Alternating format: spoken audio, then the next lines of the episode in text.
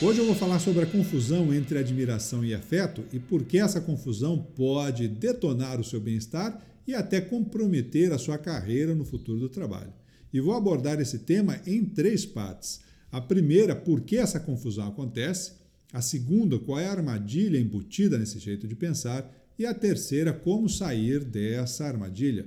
E vou ilustrar cada uma dessas partes com três frases marcantes do ator Jim Carrey. Vamos juntos! Esse canal é uma realização do Software Mental com patrocínio e apoio técnico da Atena Media. Queremos preparar você para lidar com os desafios do século XXI. Entre no site softwaremental.com.br, experimente o diagnóstico de mindset e nos diga o que achou. Por que essa confusão acontece? Primeiramente, porque somos seres sociais. Buscamos na relação com o grupo o nosso posicionamento, temos na relação com o grupo um guia para os nossos comportamentos e aquilo que entendemos ser melhor e desejável ou pior e indesejável. Há um bom tempo, por exemplo, Facebook e Instagram são a revista Caras ou a revista Gourmet do Povão, porque ali a gente gosta de postar a nossa foto com a nossa família, com os nossos amigos, com o nosso amor, aqueles lugares bacanas que a gente visita, aquela comida que a gente acha gostosa. Enfim, vamos compartilhando a nossa história com os outros. Alguns fazem, por exemplo, das redes sociais o seu palanque ideológico, ditando regras, dando lição de moral, apontando as suas indignações, e até aí está tudo certo. Rede social é livre para a gente postar o que quiser, seguir ou deixar de seguir quem a gente bem entender. Tudo certo, mas na relação com o nosso tema, o problema aqui é um negócio chamado like porque na lógica dos likes, esse pequeno detalhe se torna uma métrica de avaliação qualitativa da nossa postagem.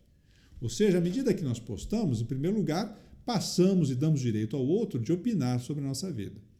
Em segundo lugar, eles passam a avaliar a qualidade do meu compartilhamento. E se você não tomar cuidado, vai começar a desejar mais like nas suas postagens. Aquilo que era uma atitude natural sua de compartilhamento passa a ser uma caça pela aprovação dos outros. Puxa, essa postagem foi legal, tive muitos likes, essa postagem não foi muito boa, muito pouca gente curtiu aquilo que eu postei. Isso aí não deveria fazer na prática a menor diferença, mas faz, porque começamos muitas vezes sem perceber a buscar essa aprovação social sobre aquilo que estamos fazendo. A necessidade de inclusão do ser humano, é bom que a gente diga, é extremamente instintiva. Nós temos uma programação no cérebro para buscar essa conexão social. Isso porque em grupo nos sentimos mais seguros, em grupo temos melhores acesso à alimentação, à saúde, enfim, é nos grupos que nos realizamos como pessoas. Na lógica da admiração, a hora que eu passo o direito aos outros de opinarem sobre a qualidade daquilo que eu compartilho, me torno muitas vezes sensível às críticas. Não, em geral, as pessoas não gostam quando criticam as suas postagens, acabam excluindo a pessoa ou ficando chateadas, seja numa relação de tristeza ou seja numa relação mais agressiva. Por quê? Porque nesse momento, eventualmente, se estabelece uma busca idealizada de um modelo de sucesso. Modelos de sucesso sociais não suprem as nossas necessidades reais de afeto às nossas necessidades reais de bem-estar.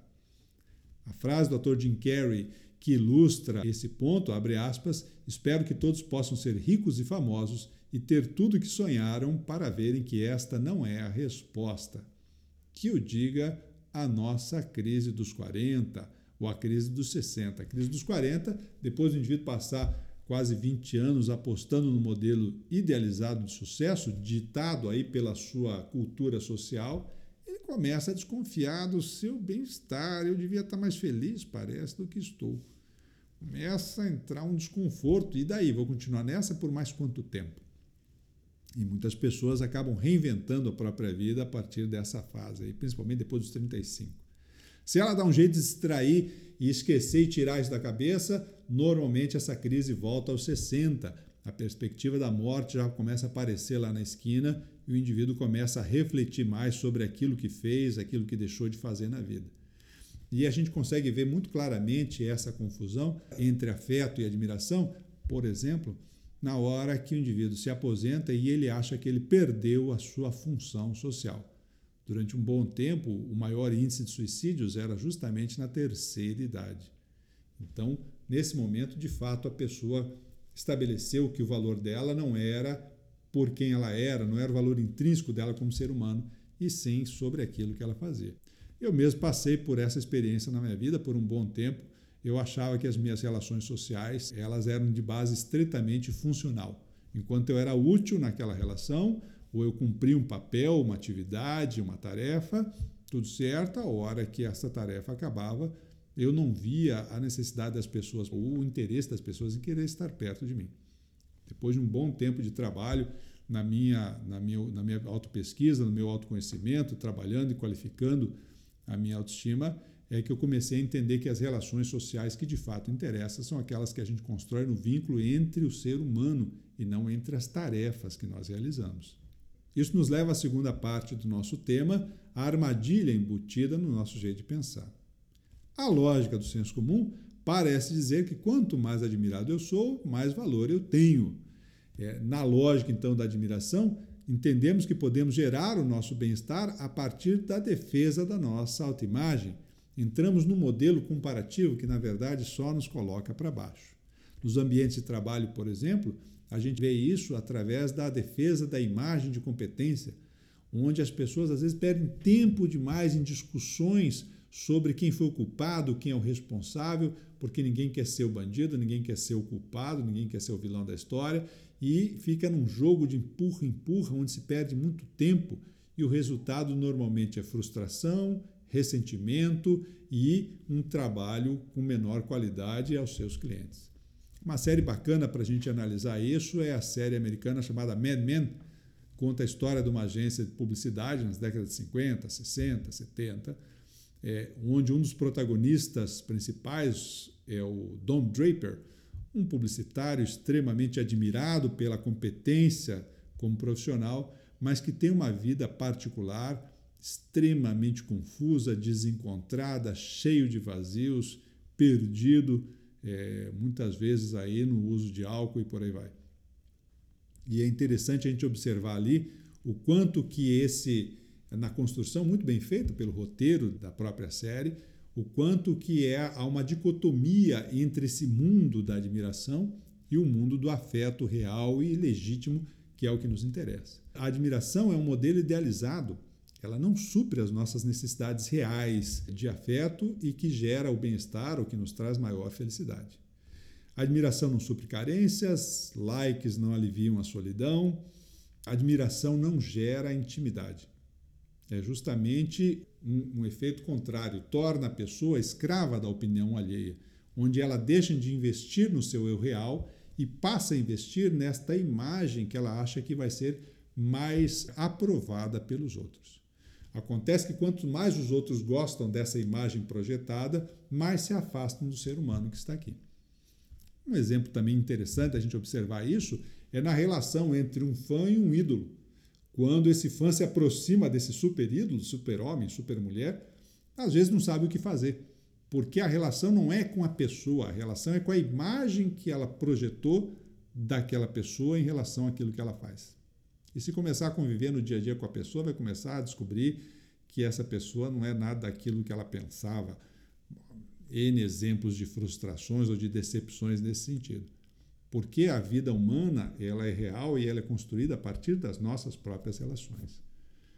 A frase do Jim Carrey aqui, abre aspas, a depressão é o seu corpo dizendo que está cansado de imitar o personagem que você está tentando ser.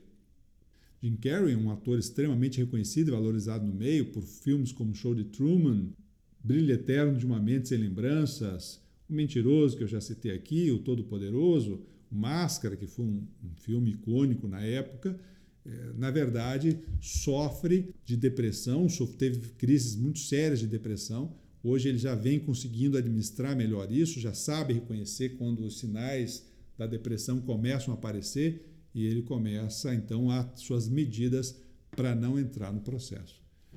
Teve com isso muito mais sucesso, por exemplo, que o seu também colega superastro reconhecido Robin Williams, ator de filmes como Gênio Indomável, Sociedade dos Poetas Mortos, Pescador de Ilusões, um ator brilhante que cometeu suicídio em 2014 na sua mansão nos Estados Unidos, justamente vítima dessa mesma depressão. A depressão, por exemplo, no mundo, toma 4,4% da nossa população, ou seja, são 350 milhões de pessoas no mundo. No Brasil, esse índice é maior, 5,8%, ou seja, 12 milhões de brasileiros sofrem de depressão. O problema maior de você viver num mundo externo e não pautá-lo no mundo interno é que isso gera uma série de desconfortos e predispõe essa sensação de solidão, essa sensação de tristeza e de vários outros fatores que podem conjuminar com o desencadear de uma doença, como, por exemplo, a própria depressão. Na pandemia, por exemplo, nós vemos problemas críticos em relação a isso. O indivíduo se distrai com a vida externa, com a correria do dia a dia, e na pandemia se viu confinado dentro da sua casa, com a sua própria vida, com as suas próprias escolhas, com as próprias relações que construiu. E, infelizmente, os dados não foram nada positivos ou não têm sido nada positivos. O índice de violência doméstica, por exemplo, em abril de 2020, cresceu 28%. Feminicídio, especificamente, o assassinato de mulheres dentro de casa, cresceu 46,2%. E os psiquiatras e psicólogos já preveem um tsunami de doenças mentais decorrentes desse estado de isolamento. Quando o indivíduo tem que entrar em contato consigo mesmo e com a sua vida, percebe que há um vazio crítico aí muito desconfortável. A Universidade de Harvard fez, por exemplo, uma pesquisa que durou 80 anos, começou em 1938 e acabou em 2018, onde ela acompanhou a vida de 724 jovens durante esses 80 anos, fazendo entrevistas a cada dois anos com esses jovens para acompanhar a sua felicidade, o seu bem-estar e como eles estavam. E depois desses 80 anos, é, chegou às seguintes conclusões. Esses jovens, é bom que se diga, eram de diversas classes sociais, diversos níveis e estruturas de vida. Chegou a uma conclusão comum sobre o que gerava a maior felicidade para as pessoas. Não era o dinheiro, não era a sua posição social, não era o seu status, não era a admiração dos outros. O que gerava a maior sensação de felicidade e bem-estar para essas pessoas era a qualidade dos seus relacionamentos. E descobriram ainda um outro fator que surpreendeu a equipe. Essas pessoas que tinham mais qualidade nos seus relacionamentos viviam mais. Aquelas pessoas que eram mais isoladas, mais fechadas e com uma vida permeada de relacionamentos ruins normalmente viviam menos do que as outras. O que nos leva então ao nosso terceiro ponto de hoje: como sair dessa armadilha. Primeiro ponto é uma conscientização, uma reflexão mais profunda para entender que o afeto que nos interessa e que gera essa qualidade das relações não está na admiração externa, está na qualidade das relações que nós criamos. Não confunda afeto com admiração. A admiração é funcional, está relacionada às vezes a uma tarefa que a pessoa faz. Afeto é relacional, está ligado à qualidade das relações humanas a partir da própria autoestima da autoestima baseada num conceito sobre si mesmo mais positivo, um autoconceito mais positivo. Normalmente, as pessoas que justamente se preocupam com o seu autoconhecimento, com o seu autodesenvolvimento e têm a humildade de estabelecer uma relação mais de igual para igual com os outros, se saem melhor nesse desafio de qualificar essas relações. O segundo ponto, então, é que a qualidade dessas relações deve ser baseada na intimidade Intimidade significa uma conversa franca, sincera sobre eu e sobre você. A maioria das pessoas conversa sobre a vida fora de si. Fala sobre a novela, fala sobre a política, fala sobre a vida do vizinho, mas quando alguém aponta e você, em geral, acontecem aí alguns jogos psicológicos, a conversa se torna mais agressiva, ou às vezes irônica, ou às vezes sarcástica, apontando a dificuldade de falar sobre si e de abrir espaço real para que o outro fale de si também. Intimidade, então, por exemplo, no ambiente de trabalho, é quando dois profissionais conseguem conversar sobre as suas dúvidas, sobre o processo, sobre a estratégia, sobre a qualidade da relação com o cliente, como é que juntos podemos construir uma solução melhor. Isso é uma conversa baseada na intimidade das relações sociais. Na vida afetiva, quando junto com o nosso par afetivo, a gente consegue uma conversa mais franca e sincera sobre quem somos, as nossas necessidades, os nossos desejos e abrimos um espaço real para que o outro também consiga se colocar. É curioso que às vezes há pessoas que passam a vida inteira juntas e nunca tiveram uma conversa realmente é, fundamentada nesse nível de intimidade. Por fim, fortaleça a sua autonomia e o seu estado de presença. Autonomia, minha gente, é o momento em que eu confio na minha capacidade pessoal de lidar com os meus desafios e confio na capacidade do outro dele lidar também com os seus desafios. É uma postura de igual para igual. Eu não sou melhor porque sei uma coisa que você não sabe, eu não sou pior porque eu não sei uma coisa que você sabe. Essa postura de igualdade, seja com quem quer que seja, é que nos permite criar esse espaço mental para uma conversa mais franca e sincera. E a pergunta de ouro, seja na nossa vida pessoal ou seja no ambiente de trabalho, é como posso ajudar? Não é que você vai ficar o tempo inteiro fazendo essa pergunta para os outros, mas só o fato de você ter essa pergunta na sua cabeça te permite criar espaço mental para que as pessoas então se sintam mais à vontade de compartilhar com você os seus momentos de realidade. Essa postura pessoal cria um campo, cria um, um ambiente mais acolhedor para que o outro possa expor a sua realidade sem que ele se sinta julgado, sem que ele se sinta criticado ou combatido ao expor aquilo que de fato pensa. E quando há espaço para essa troca, é que esse relacionamento começa a se fortalecer. Então veja que esse relacionamento primeiro tem que ser construído pelo lado de cá, tá certo? Sou eu que tenho que dar o primeiro passo nesse sentido. E aqui a frase do Jim Carrey que ilustra essa condição é a seguinte, abre aspas, o engraçado é que quando você começa a ser feliz sozinho, é quando todos decidem estar com você. Um livro interessante também que eu indicaria aqui é o livro O Jeito Harvard de Ser Feliz, do Shaw Acor, onde ele chega a uma conclusão, após muitas pesquisas científicas, ele chega a uma conclusão bastante interessante. Não é o sucesso que gera a felicidade, mas é a felicidade que gera o sucesso. Confie mais no seu valor pessoal, sem procurar ficar projetando um eu que não é realidade. Aceite mais os outros como são, sem querer idealizar o que eles deveriam ser, que a vida fica mais leve. Por hoje a gente fica por aqui. Até o próximo episódio. Tchau!